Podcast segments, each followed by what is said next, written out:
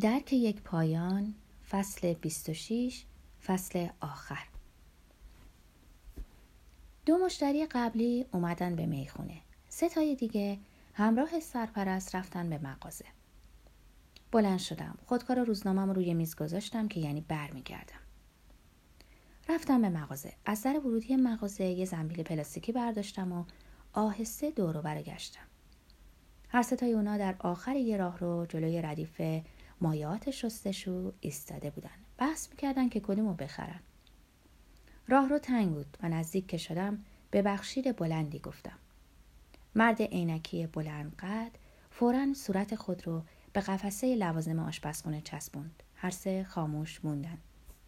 در حالی که رد می شدم مرد نشاندار چشم چشم من انداخت. با تبسم گفتم شب خوش. همچنان نگاهم کرد بعد سرش رو انداخت پایین. به همین اکتفا کردم و برگشتم به میخانه. چند دقیقه بعد اون سه نفر به دو یار مشروب خور پیوستند. خانم سرپرست رفت به طرف بار و آشامیدنی براشون سفارش داد. تعجب کردم اینا که در خیابون اونطور پر حیاهو و کودکوار بودن در مغازه و میخانه این همه کمرو میشن و درگوشی حرف می‌زنن. برای تازه واردان نوشابه غیر الکلی آوردن. بگمونم کلمه روز تولد شنیدم ولی ممکن اشتباه کرده باشم. تصمیم گرفتم سفارش غذا بدم. راه هم از کنار اونا میگذشت. هیچ نقشه ای نداشتم. سه نفری که از مغازه اومدن هنوز ایستاده بودن و نزدیک که شدم کمی رو به من گردوندند. دوباره سرخوشانه شب خوشی به مرد نشاندار گفتم و او مثل پیش پاسخ داد. مرد بلنقد حالا جلوی من قرار داشت. همینطور که از پهلوش رد می شدم ایستادم و به دقت نگاهش کردم. حدودا چل ساله به نظر می رسید بیش از دو متر قامت پوست رنگ پریده و عینک تایستکانی داشت. احساس می کردم دلش می‌خواد دوباره رو بگردونه. ولی در عوض کاری غیر منتظره کرد. عینکش رو برداشت و نگاهی عمیق به صورتم انداخت. چشماش قهوه‌ای بود و مهربان. بیان که فکر کنم آرام به او گفتم من دوست مریم. ابتدا لبخندی زد. بعد دیدم ترسید. رو گرداند. ناله خفه ای کرد. خود رو به زن هندی چسبوند و دست اونو گرفت. برا هم به سوی پیشخان ادامه دادم. نشیمنم را نیمه بر چهار پایه گذاشتم و شروع به مرور صورت غذا کردم. یکی دو لحظه بعد متوجه حضور مددکار تیر پوست در کنار خود شدم. گفتم معذرت می‌خوام. امیدوارم کار اشتباهی نکرده باشم. نمی‌دونم مطمئن نیستم. نباید اونو به هیجان آورد. به خصوص حالا. من یه بار دیگه هم اونو دیده بودم با مری بعد از اوری که اینجا اومد. من از دوستای مریم.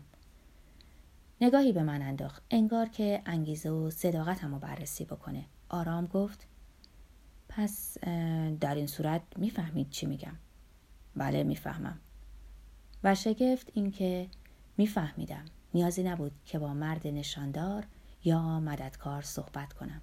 حالا فهمیدم. اینو در قیافش خوندم. این حرف اغلب درست از آب در نمیاد. لاقل در مورد من. ما به حرف آدما گوش میدیم. نوشته اونا رو می‌خونیم. این گواه ماست. این شاهد دیگر ماست. ولی اگه قیافه حرف گوینده رو نقض کنه به بازجویی چهره می‌پردازیم. نگاهی هیلگرانه در چشم سرخ شدن بیشتر و بیشتر چهره پریدن بی اختیار عضلات صورت و بعد همه چیز دستگیرمون میشه. درویی رو ادعای واهی رو تشخیص میدیم و حقیقت جلوی چشممون نمایان میشه. اما این چیز دیگری بود ساده تر بود. تعارضی در کار نبود. این رو صاف و ساده در چهره او دیدم. در چشماش در رنگ و حالت چشمها در گونه ها در رنگ پریدگی و در پس رفتارش. گواه دیگر در قد و بالای اون بود در استخونبندی و عضلاتی که این قامت رو میساخت. این پسر ادریان بود. نیازی به گواهینامه تولد یا آزمایش دی ای نبود. اونو به چشم دیدم و احساس کردم و البته تاریخ ها هم با هم می‌خوند. او باید حالا در حدود همین سن باشه. باید اعتراف کنم که واکنش اولیم خود باورانه بود. تکه ای از نامم خطاب به ورونیکا از یادم نمی‌رفت. منوط به اینه که تا نفهمیده تو چقدر کسل کننده هستی؟ از او آبستن بشی. اینو حتی انگام نوشتن جدی نمی‌گفتم. داشتم صرفا به نعل و به میخ می‌زدم که هر طور شده آزار برسونم. در حقیقت در تمام مدتی که من با ورونیکا بودم خیلی از ویژگی ها رو در او دیدم. جذاب، مرموز، ناخوشایند. ولی کسل کننده هرگز. و حتی در نشست و برخواست های تازم با او. اگرچه این صفت ها رو باید روز آمد کرد. زجرآور لجوج متکبر و از جهتی کماکان جذاب. اونو هرگز کسل کننده ندیدم. بنابراین حرفم هم کینه ورزانه بود و هم دروغ. ولی این نیمی از ماجرا بود برای چزوندن اونها. این رو هم نوشته بودم. بخشی از وجود من امید داره که شما بچه دار بشین. به این جهت که من سخت به انتقام زمونه معتقدم. ولی انتقام باید از افراد دستن در کار گرفته بشه یعنی از شما دو نفر. و در ادامه پس چنین آرزویی براتون ندارم. شرط مروت نیست این سرنوشت رو بر جنین بیگناهی تحمیل کنیم که ناگهان دریابد ثمره پایینتنه شماست. لحن شاعرانمو ببخشید. به موجود بینوای ناتوانی فکر کردم که در اون مغازه رو از من گرداند. و صورتش رو به بسته های بزرگ کاغذ پنبهی توالت فشار داد تا از حضور من دوری جوید. ظاهرا غریزش خوب کار می‌کرد. من آدمی بودم که باید به او پشت کرد. اگه زندگی سزای عمل رو میده من سزاوار اجتناب بودم. اکنون پاسخ چیزهای ناپرسیده رو تا اندازه می‌دونستم. او از ادریان باردار شده و کی می‌دونه شاید ضربه روحی خودکشی مرد بر بچه داخل رحم اثر گذاشته. زن پسری زایده بود که در مرحله تشخیص داده بودند که چی؟ ناتوان از فعالیت مستقل در جامعه نیازمند یاری عاطفی و مالی دائمی. نمی‌دونم این تشخیص چه وقت داده شد. بیدرنگ پس از تولد یا اینکه چند سالی وقفه ای آرام بخش در میان بود تا ورونیکا از بازمانده اون تباهی تسلی یابه. و پس از تشخیص زندگیشو چند اندازه فدای کودک کرده؟ شاید در مدتی که او به مدرسه ویژه ناتوانان می‌رفت ورونیکا یک کار مزخرف نیمه وقت گرفته بود. به احتمال زیاد بزرگتر که شد نگهداریش دشوارتر شد و سرانجام تلاش جانفرسا از حد گذشت و مادر ناچار شد بچه رو به مددکار بسپره. فکرشو بکنید او چه حالی داشته. احساس زایه و ناکامی و گناه مادر رو در نظر بیارید. یادم اومد از روزی که ورونیکا رو اولین بار روی پل لرزونکی دیدم تا به حال چه فکرهای ناشایستی به مغزم راه دادم. به نظرم ژولیده و نامرتب اومد. فکر کردم سخت و سرسنگین و بیریخت شده. در واقع می باید سپاسگزار باشم که بخشی از روزش رو به من داد. و باز توقع داشتم که دفتر خاطرات ادریان رو به من بده. منم جای اون بودم احتمالا دفتر رو می سوزوندم و حالا باورم شد که دفتر رو سوزونده. تا چند وقت کسی نبود که ماجرا رو براش تعریف کنم. همونطور که مارگارت گفت خودم بودم و خودم و حقم بود. به ویژه چون بخشی از گذشتم باید از نوع ارزیابی بشه. تنهای تنها با پشیمانی. ادریان دوست فیلسوفم که به زندگی نگریست و نتیجه گرفت که هر انسان مسئول و اندیشه ورز حق داره دست رد بر سینه این موهبت ناخواسته بزنه. و عمل شکوهمند او با گذشت هر دهه حقارت و سازشکاری اکثر زندگی ها را آشکار می‌کنه. اکثر زندگی ها از جمله زندگی خود من بود. شاگرد رتبه یک خودکشی رتبه یک ولی در عوض چگونه ادریانی داشتیم آدمی که دوست دخترش رو باردار کرد پیامد اون رو نتونست بپذیره و به قول معروف راه آسون رو در پیش گرفت در اون زمان اگه دختری رو باردار می‌کردی و نمی‌تونست سخت جنین کنه باید اونو می‌گرفتی. قوانین اون زمان این بود. ولی ادریان حتی نتونست به این راه حل مرسوم تن در بده. این نه ارتباطی با هوش داشت و نه حتی کمتر از اون با شهامت اخلاقی. نه. او موهبت هستی رو شکوهمندانه رد نکرد. از کالسکه بچه در خوابگاه دانشجویی میترسید. ورونیکا با سرعت 20 مایل رونده بود روی جداول پیاده رو و دستور داده بود بیرون. من حالا به این واژه تنین وسیع تری میدم. می‌گفت از زندگی من بیرون. من از ابتدا هم نمی‌خواستم تو دوباره به زندگیم نزدیک بشی. نباید با دیدار مجددت موافقت می‌کردم. چه برسه که با هم ناهار بخوریم چه برسه که تو رو به دیدن پسرم ببرم. بیرون بیرون. ایمیل دیگری برای ورونیکا زدم. ورونیکای عزیز می‌دونم که من شاید آخرین کسی باشم که میل داری از اون نامه دریافت کنی. اما امیدوارم این پیام رو تا پایان بخونی. پاسخ هم ندارم. من مدتی مسائل رو ارزیابی کردم و می‌خوام از تو عذرخواهی کنم. انتظار هم ندارم که نسبت به من بهتر فکر کنی. اون نامه من قابل بخشایش نیست. چیزی نمی‌تونم بگم جز اینکه کلمات شرماور من زبان حال یک لحظه بود. خواندن مجدد آنها پس از گذشت این همه سال به راستی تکونم داد. انتظار ندارم که دفتر خاطرات ادریان رو به من بدی. اگه اونو سوزوندی قائل خوابیده. اگرم نسوزونده باشی از آنجا که نوشته پدر پسرته مسلما متعلق به توست. من سر در نمیارم. اصلا چرا مادرت اونو به من واگذار کرد؟ اما این مهم نیست. متاسفم که من این همه مشکل آفرین بودم. تو سعی داشتی چیزی رو به من حالی کنی و من انقدر بیشعور بودم که نمیفهمیدم. برای تو فرزندت تا اونجا که در شرایط موجود امکان پذیر باشه آرزوی زندگی آسوده و آرام دارم. و اگر موقعی برای هر یک از شما کاری از من ساخته باشه امیدوارم در تماس گرفتن با من درنگ نکنی. قربانت تونی. از این بهتر نمی‌تونستم بنویسم. به اون خوبی که دلم می‌خواست نبود ولی لاقل هر کلمش از صمیم قلب به قلم نشسته بود. نقشه پنهانی نداشتم. امید ای برای چیزی در دل نمیپروراندم. نه برای دفتر خاطرات نه نظر مساعد ورونیکا نه حتی قبول عذرخواهیم. پس از فرستادن این ایمیل نمی‌تونم بگم حالم بهتر یا بدتر شد. احساس زیادی نداشتم. خسته بودم و سرتاپا توهی. اصلا نمی‌خواستم به مارگارت بگم چه اتفاقایی افتاد. بیشتر به سوزی فکر می‌کردم. به خوشبختی هر پدر مادری فکر می‌کردم که فرزندشان با دو دست و دو پا با مغز سالم و با سرشت عاطفی به دنیا میاد که به اون بچه به اون دختر به اون زن توانایی میده تا زندگی متعارف پیش بگیره. روزگاری شاعری در حق طفل نوزادی گفت امیدوارم عادی باشی. زندگی ادامه یافت. در بیمارستان به بیماران رو به بهبود یا در شرف مرگ کتاب توصیه می کردم.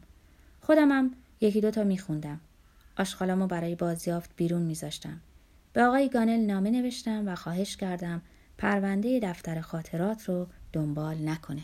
در جواب آخرین نامم ورونیکا پاسخی داده بود که تو هنوز حالیت نیست. هیچ وقت حالیت نبود. هیچ وقت هم نخواهد بود. پس بی خود به خودت زحمت نده. اگه تصمیمم این نبود که جسدم رو بسوزونند و خاکسترش رو بپراکنند می‌تونستم این عبارت رو روی سنگ مزارم بنویسم. تونی وبستر او هیچ وقت حالیش نبود. هنوز گاهگاهی سوار ماشین میشم و میرم به مغازه و می‌خونه. ممکنه عجیب به نظر برسه ولی در این دو جا همیشه احساس نوعی آرامش می‌کنم. همچنین احساس رسیدن به چیزی مثل مقصد شاید آخرین مقصد شایسته زندگیم. و مانند گذشته هیچ وقت فکر نکردم که دارم وقتم رو تلف می‌کنم. وقت من چرا در این راه صرف نشود؟ هر دو جا محیطی دوستانه داشتن. یه روز که برای شام اونجا رفته بودم یه دفعه بی هوا اون پنجتا از در وارد شدن. همراه با جوان سرپرست که از ماشین ورونیکا دیده بودمش. پسر ادریان وقتی که منو دید رو گردان تا من و شگون بد رو از خود دور کنه. هر پنج نفر به سمت دیوار مقابل رفتند ولی ننشستند. مرد مددکار رفت پهلوی پیشخان و نوشابه های سفارش داد. در این لحظه ماهی و سیب زمینی های سرخ شده من به دستم رسید. من داشتم به خودم لبخند می زدم که جوون سرپرست به میز من نزدیک شد. می‌تونم جسارتا چند کلمه با شما حرف بزنم؟ خواهش می‌کنم. صندلی روبرو رو به او تعارف کردم. همطور که میشست از روی شونه هاش دیدم که پنج نفری که لیوان نوشابه به دست دارن بدون آنکه بخورند به ما نگاه می‌کنند. اسم من تریست. منم تونیم. می‌خواستم درباره ادریان حرف بزنم. اسم تکرار کردم. ادریان. چرا هیچ وقت به نام پسر فکر نکرده بودم و چه نامی جز این می‌تونست داشته باشه حضور شما اونو ناراحت می‌کنه جواب دادم. متاسفم اصلا نمی‌خوام اونو ناراحت کنم. دیگه نمی‌خوام هیچ کس رو ناراحت کنم. هرگز. نگاهی تنامیز به من انداخت. مانعی نداره. غذامو که تموم کردم میرم و هیچ کدام از شما دیگه منو نخواهید دید. سری تکان داد. اجازه می‌دید بپرسم شما کی هستید؟ من کی هستم؟ البته اسم من تونی وبستر سالها سال پیش من دوست پدر ادریان بودم. ما در مدرسه هم شاگردی بودیم. مادر ادریان ورونیکا رو هم سابقا میشناختم. خوب میشناختم.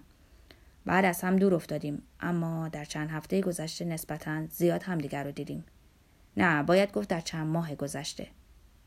هفته ها و ماه ها گفتم بله گرچه ورونیکا رو هم دیگر نخواهم دید. اون نمی‌خواد دیگه منو ببینه. سعی می کردم لحنم صادقانه باشه نه ترحم آمیز. باز به من نگاه کرد. می‌دونید که ما نمی‌تونیم درباره پیشینه شاگردانمون با دیگران حرف بزنیم. موضوع محرمان است. البته ولی من از چیزی که شما الان گفتید سر در نمیارم. کمی فکر کردم. یادم افتاد که ادریان دخترک رو مری صدا می کرد ولی من اونو به نام ورونیکا میشناختم. مادتکار ادامه داد اگه شما دوست پدرش بودین و مادرش در اون صورت به نظرم ملتفت نیستید. ملتفت چی نیستم؟ که مری مادر او نیست مری خواهر اوست. مادر ادریان شش ماه پیش درگذشت. مرگ او بر فرزند اثر بسیار بدی گذاشت. برای همینه که این اواخر مسئله پیدا کرده. تنها کاری که می‌تونستم بکنم این بود که دست به طرف تری پیش ببرم و قولم رو تکرار کنم. امیدوارم که اون خوب و خوش باشه. مطمئنم که شما به بهترین نحو ازش نگهداری می‌کنید. او پاشاد ایستاد. ما سعیمونو می‌کنیم. اشکال اینه که تقریبا هر سال از بودجمون می‌زنن. گفتم موفق باشین همتون. متشکرم. صورت حسابم که میپرداختم دو برابر انعام گذاشتم. لااقل از این راه سودی میرسوندم. در خونه با فکر کردن به آنچه شنیده بودم بعد از مدتی به ماجرا پی بردم پی بردم که چرا اولا دفتر خاطرات ادریان پیش خانم فورد بود و چرا خانم در نامه‌ش نوشته بود؟ پی نوشت. شاید عجیب باشه ولی فکر می‌کنم آخرین ماههای عمر او به خوشی گذشت و اینکه منظور مددکار دوم چی بود وقتی گفت به خصوص حالا و منظور ورونیکا از خونبها چی بود؟ بچه از مادری سالمند و در نتیجه معیوب که حالا مردی چهل ساله شده گرفتار درد و رنج بچه که خواهرش را مری صدا می‌کنه و به زنجیره مسئولیت ها فکر کردم. رد پای خودم رو هم در اون دیدم. یادم اومد در نامه زشتم از ادریان خواسته بودم با مادر ورونیکا مشورت کنه. کلماتی رو به یاد آوردم که تا ابد منو خواهد آزرد. همینطور جمله ناتمام ادریان رو. بدین قرار مثلا اگر تونی و می‌دونستم که دیگه نمی‌توان چیزی رو عوض یا اصلاح کرد. به پایان زندگی می‌رسی. به پایان احتمال هر دگرگونی در اون زندگی. فرصت یک لحظه مکس طولانی داری. فرصت کافی که از خود بپرسی دیگه چه خطایی کردم. فکرم رفت به سمت مشتی پسر بچه در میدان ترافالگار. فکرم رفت به سمت زن جوانی که فقط یک بار در عمرش رقصید. فکر کردم به آنچه نمی‌تونستم بدونم یا حالا بفهمم. به اون همه چیزی که هیچ وقت نمی‌توان دانست یا فهمید. فکر کردم به تعریف ادریان از تاریخ. فکر کردم به پسر ادریان و صورتش که به قفسه پیچه های کاغذ پنبه توالت فشار داد که از من بپرهیزه. و فکر کردم به زنی که سرسری هلهلکی تخم مرغ نیمرو می‌کرد و وقتی که یکی از تخم مرغها در ظرفشویی شکست خم به ابرو نیورد. بعد دیرتر همون زن زیر های غرق نور آفتاب یواشکی به جای خداحافظی اشاره افقی در سطح کمر کرد. صحبت از انباشتگی است، صحبت از مسئولیت و در ورای اینها صحبت از ناآرامی است، ناآرامی بسیار.